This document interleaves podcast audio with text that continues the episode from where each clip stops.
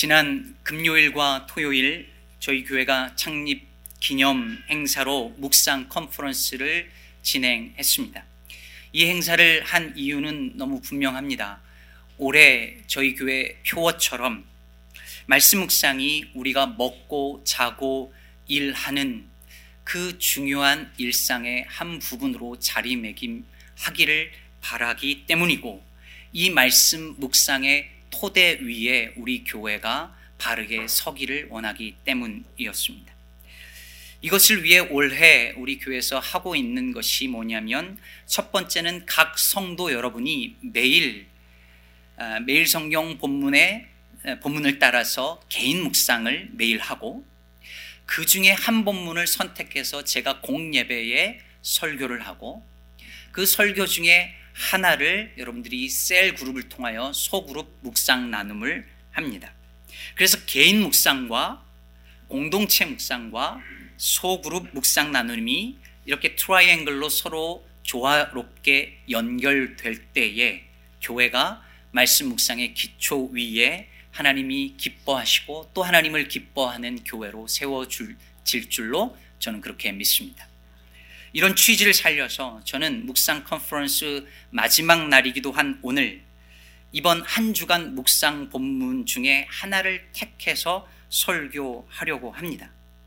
제가 한 주간의 본문들 중에서 하나를 선택할 때에 고려하는 사항들이 몇 가지가 있는데요. 어느 본문으로 이번 주 설교를 할까 선택할 때 기준이 몇 가지 있는데 그 중에 하나가 어느 것이 이번 주 본문 중에 가장 중요한가? 즉, 한 주간 묵상한 본문들이 말하고자 하는 것을 가장 핵심적으로 보여주는 본문이 무엇인가를 선택하려고 애를 씁니다.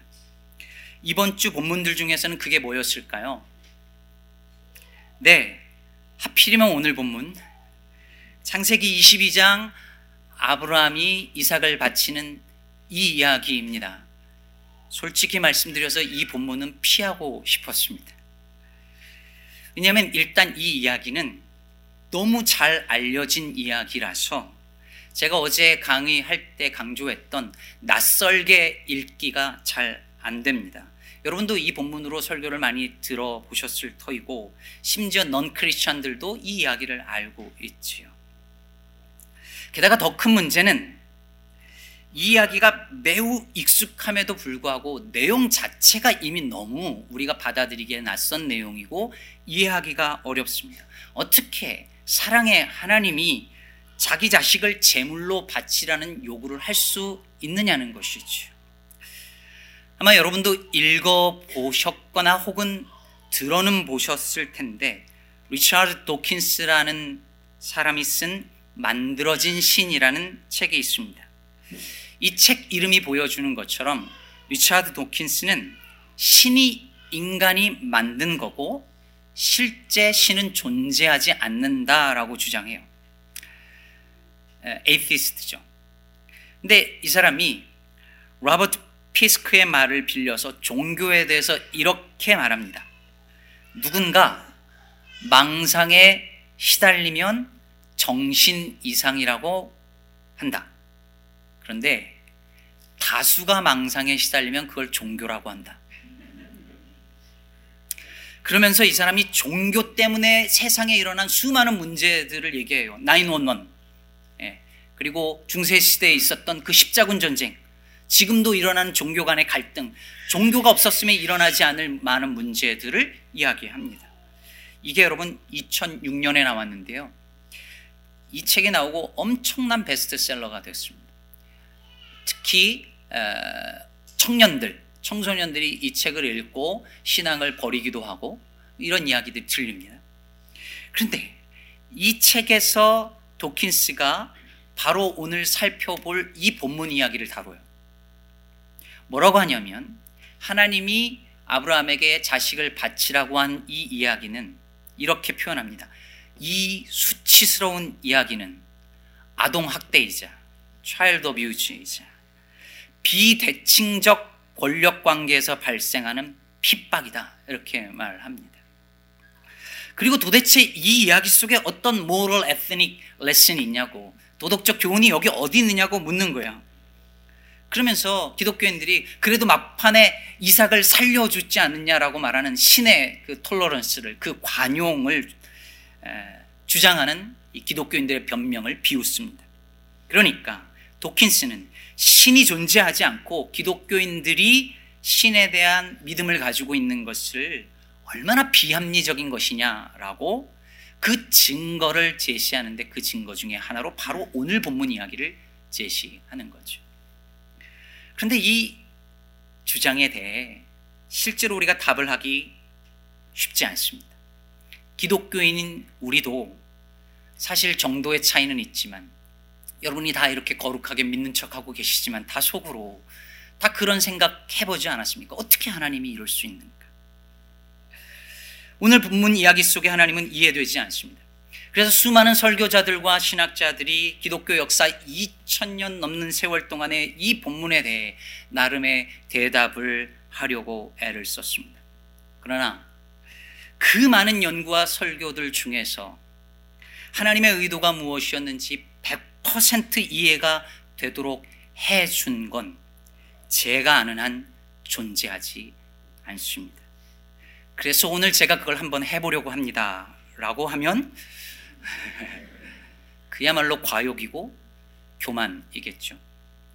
미리 말씀드리건데 저도 잘 모릅니다. 모르겠습니다. 잘 이해 안 됩니다. 다만 이 본문을 통해서 하나님께서 저와 우리 모두에게 우리 공동체에게 주시는 하나의 메시지 정도 전할 수 있을 것 같습니다. 오늘 본문에 대한 전형적인 이해 중에 하나는 이런 것입니다. 하나님이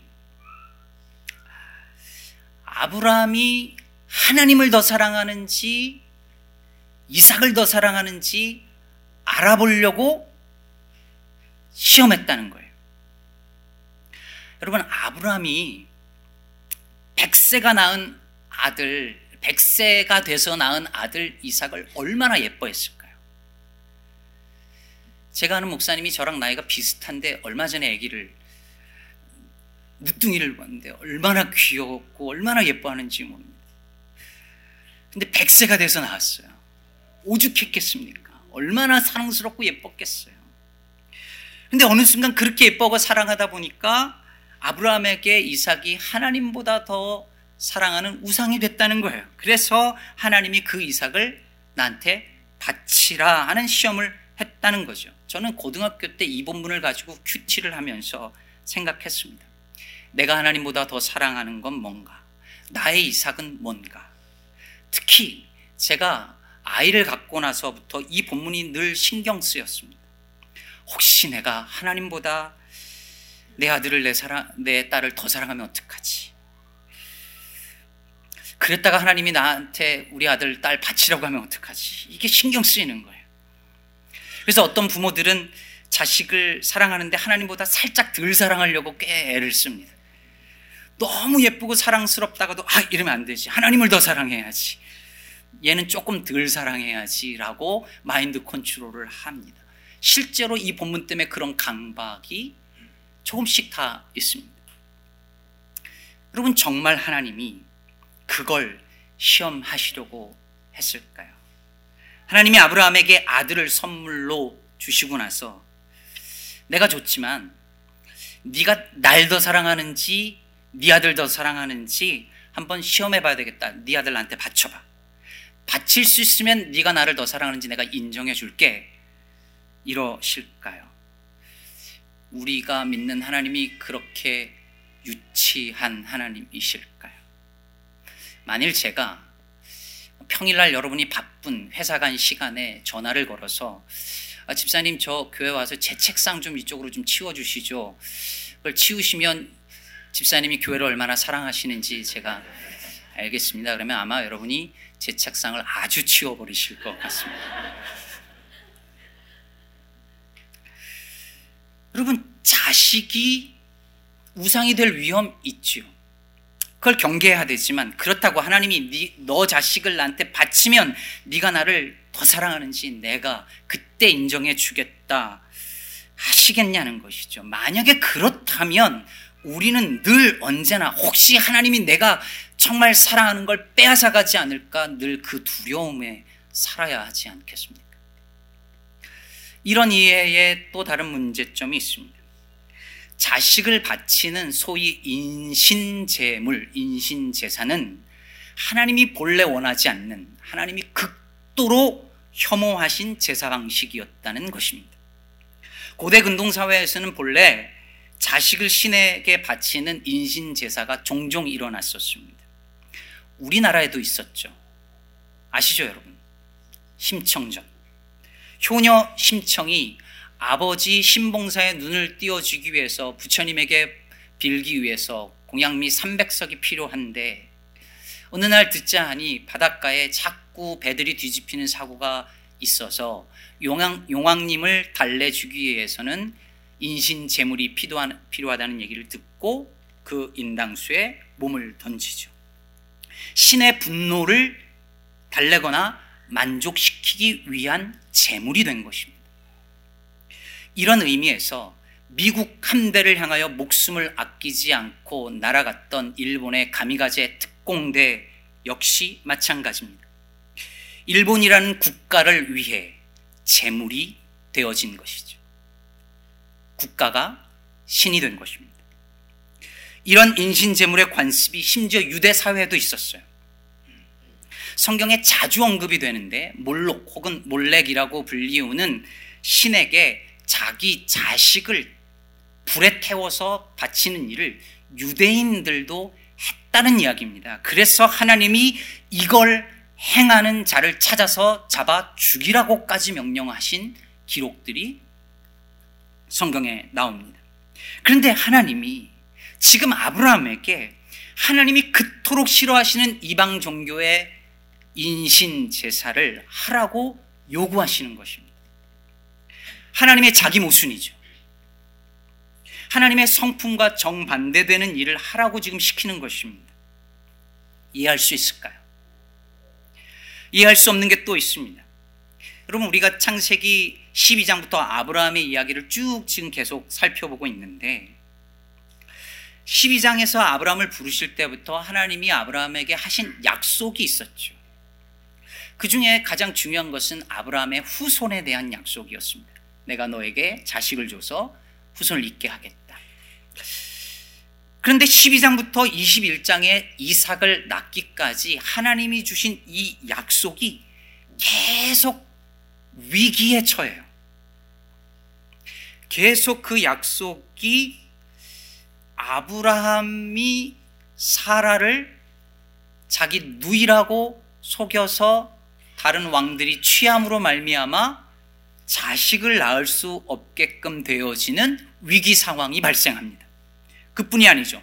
아브라함이 그의 종이었던 엘리 에셀을 통하여 후사를 이으려고 한 시도라든지 하갈의 몸종 하갈이 이스마엘을 낳으면서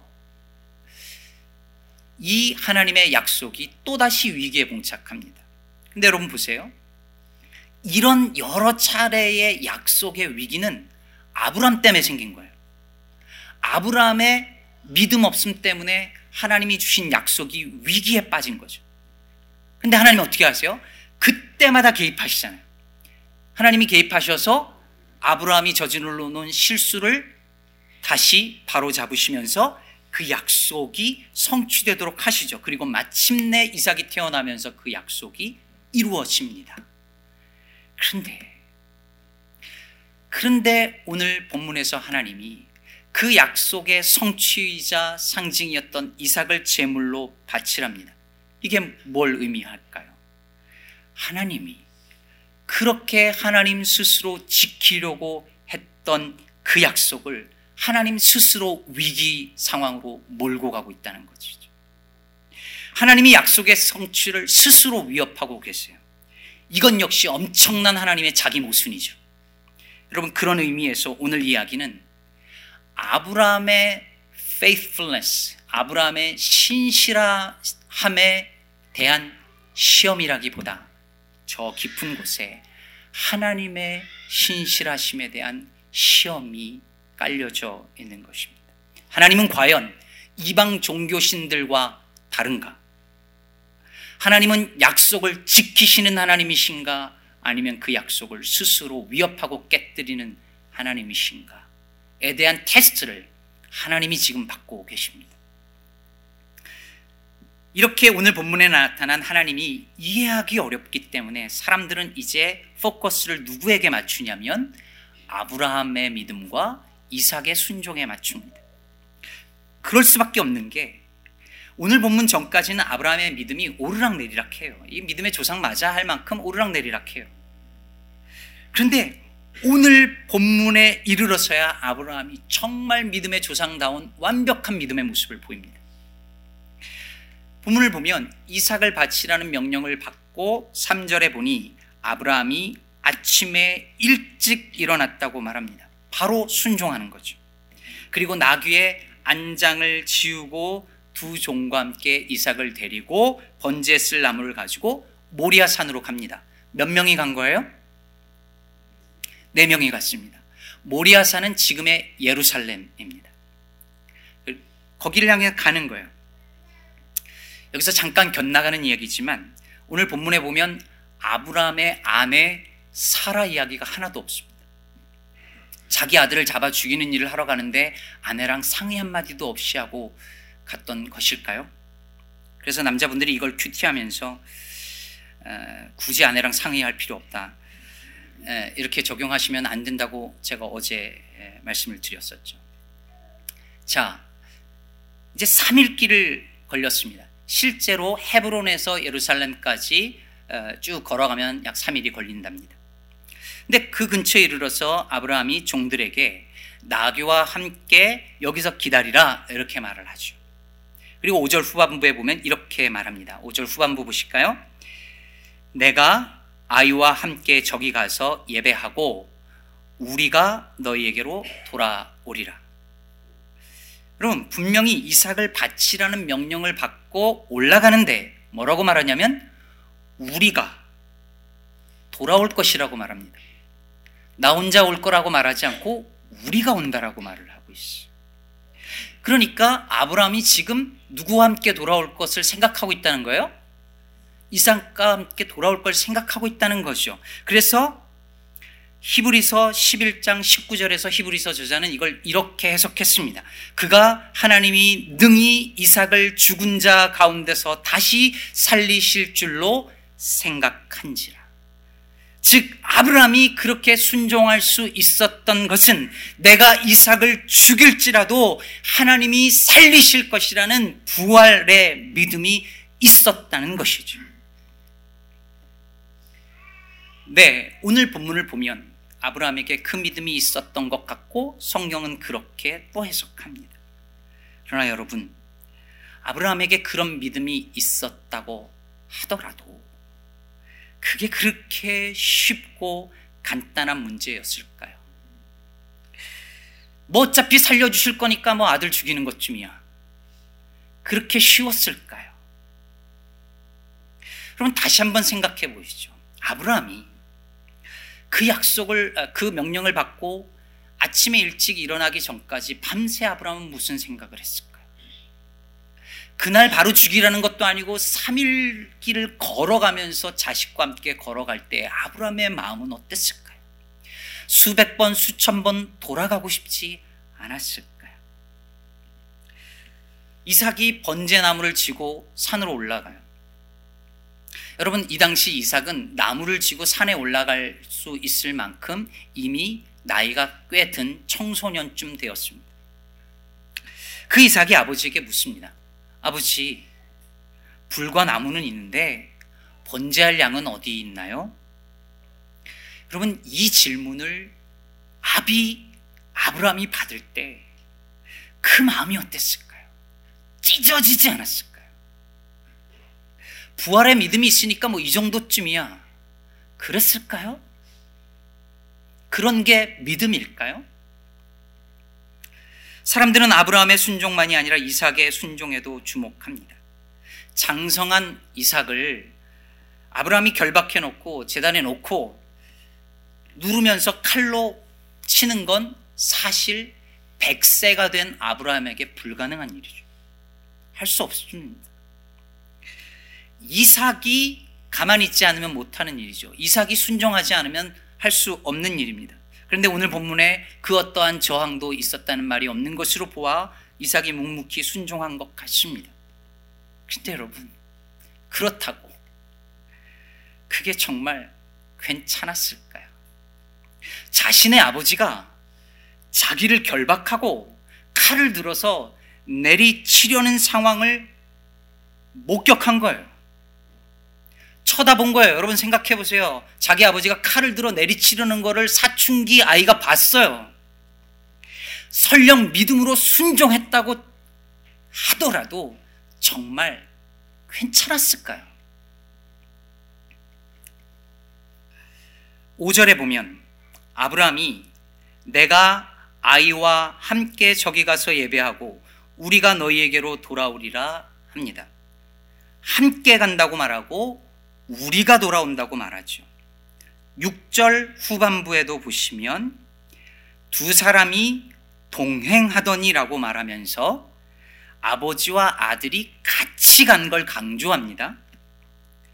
8절 후반부에도 보면 두 사람이 함께 나아가서라고 계속 5절부터 8절까지 이 두 사람이 함께 가는 걸 일부러 몇 차례 단어를 반복하면서 사용해요.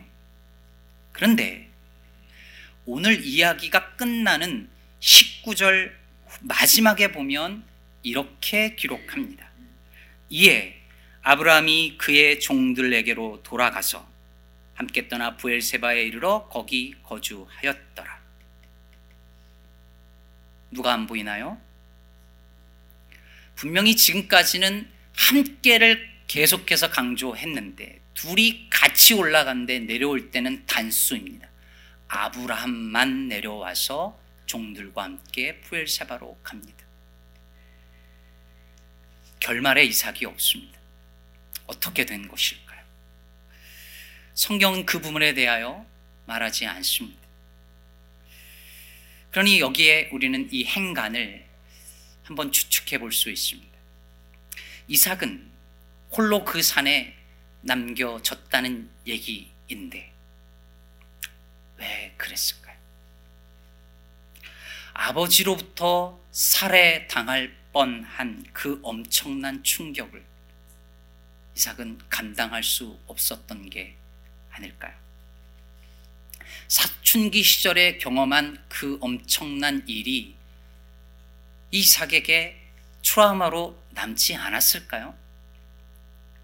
그러면 오늘 본문 바로 뒤에 23장에 가면 무슨 얘기가 나오냐면 이삭의 어머니 사라가 죽는 얘기가 바로 나옵니다. 그래서 오늘날도 유대인들은 사라가 오늘 이 22장의 이 사건 때문에 충격으로 죽었다고 생각해요. 그래서 유대인들은 사라의 나이가 127세에 죽었다는 이것을 기준으로 해서 이삭의 나이가 이 모리아산 올라갔을 때 나이가 37살이라고 계산을 하기도 합니다. 그만큼 이 아브라함이 이삭을 죽이려고 한 사건은 아브라함에게도 고통이었고 이삭에게도 상처였고 어머니 사라에게도 큰 슬픔이었다라고 하는 것을 우리는 이 본문의 행간에서 미루어 짐작할 수 있는 것이죠.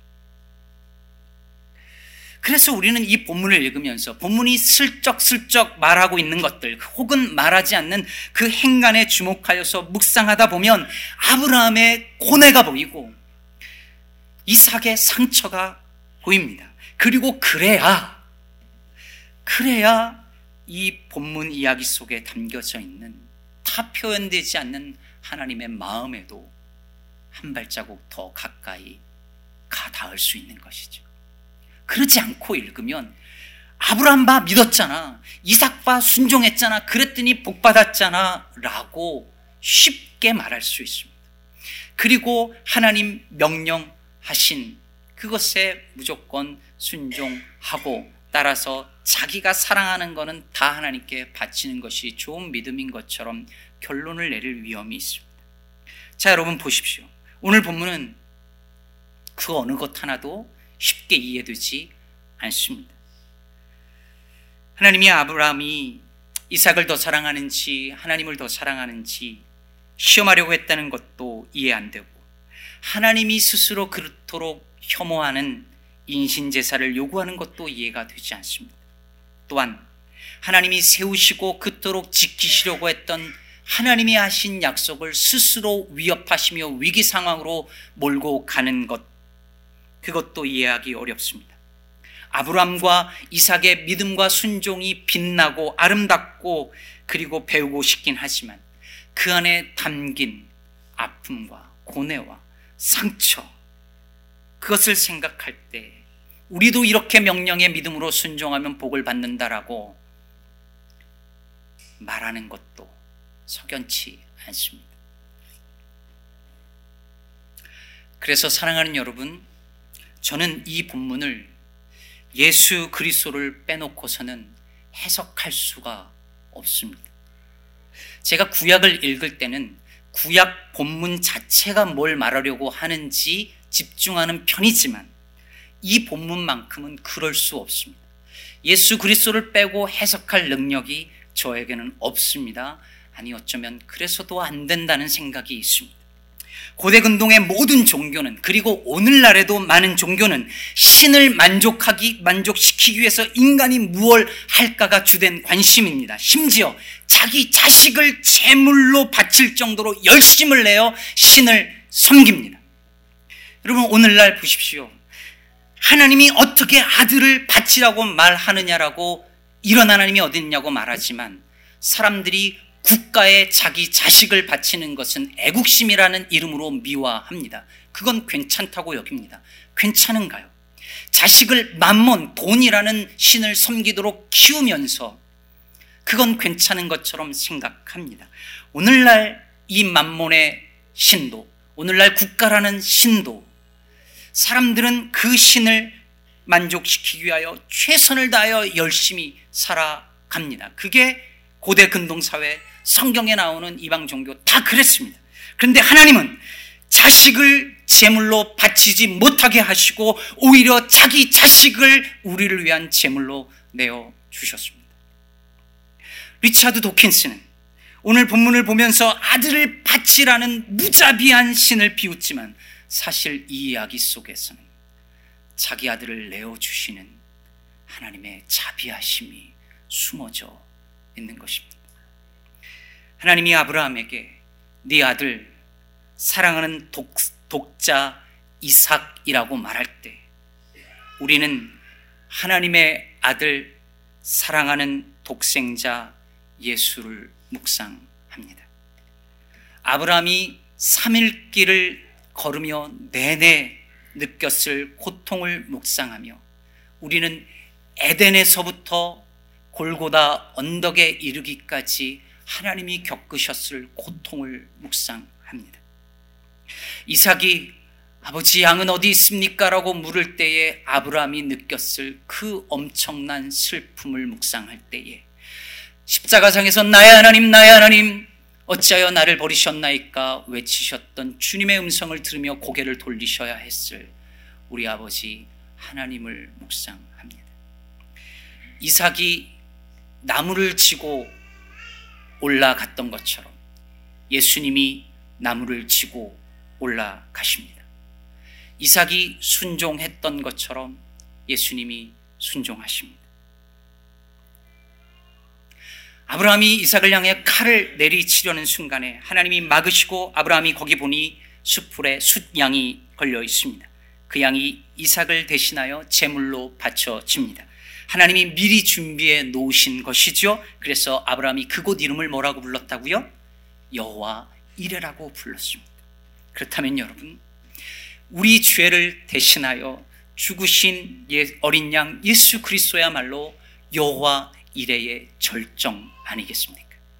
하나님이 우리의 구원을 위하여 모든 것을 예비해 놓으셨다는 증거, 하나님이 그분의 나라를 위하여서 우리가 하나님의 나라를 우리가 세우는 것이 아니라 하나님이 스스로 예비하시고 준비하시고 세우시겠다는 하나님의 의지가 담겨져 있는 증거, 그것이 우리 주 예수 그리스도인 것이죠. 여호와 이레라는 말의 이레라는 뜻은 준비하다, provide라는 뜻입니다. 근데 이 말, 이 단어는 보다라는 뜻도 가지고 있습니다. 보시는 거죠. 뭘 보셨을까요? 오늘 이 모리아 산에서 훗날 바로 이 지역에서 십자가에 달려 죽으셔야 했을 예수 그리스도를 보고 계십니다. 그래서 한 신학자는 영어 하시는 분들은 느낌이 바로 올 텐데 보다라는 것을 통하여 감찰하는 하다는 의미로 프로 비디오 그리고 준비하다는 말에 provide 그리고 섭리라는 providence 이것이 여호와 이래에 담겨져 있는 세 가지 의미라고 연결을 시켰습니다.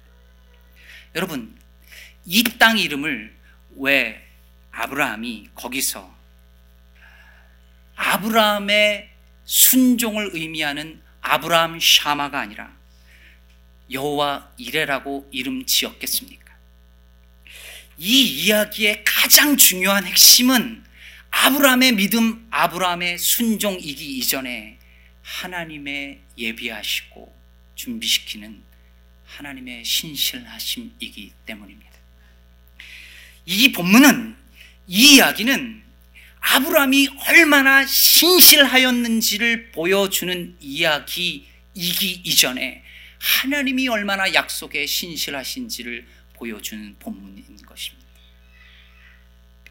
네 아들, 네가 제일 사랑하는 아들을 나한테 바쳐서 네가 나를 얼마나 사랑하는지를 한번 증명해 봐라고 말하는 본문이 아니라 내가 내 사랑하는 아들을 너희에게 주기까지 너희를 얼마나 사랑했는지를 좀 알라 하시는 주님의 마음이 담긴 본문인 것입니다. 저는 이것이 창립 6주년을 맞는 오늘 우리 기쁨의 교회에 주시는 하나님의 메시지로 들립니다. 오늘 본문을 통해서 우리가 아브라함의 믿음, 이삭의 순종을 배워서 더 열심히 믿고 순종할 수 있습니다. 그러길 바랍니다. 그러나 그보다 더 중요한 것은 무엇이냐면 우리가 무엇을 하기 전에 하나님께서 미리 예비 하신다는 사실입니다. 담임 목사로서 특히 오늘 같은 날 이 본문을 설교할 때 유혹이 있습니다. 그러니 성도 여러분 제발 좀 순종 좀 더 하시라고. 믿음으로 충성을 다하시라고 죽기까지 충성하시라고 아브라함 보라고 이삭 보라고 이렇게 설교할 수 하고 싶은 유혹이 있습니다.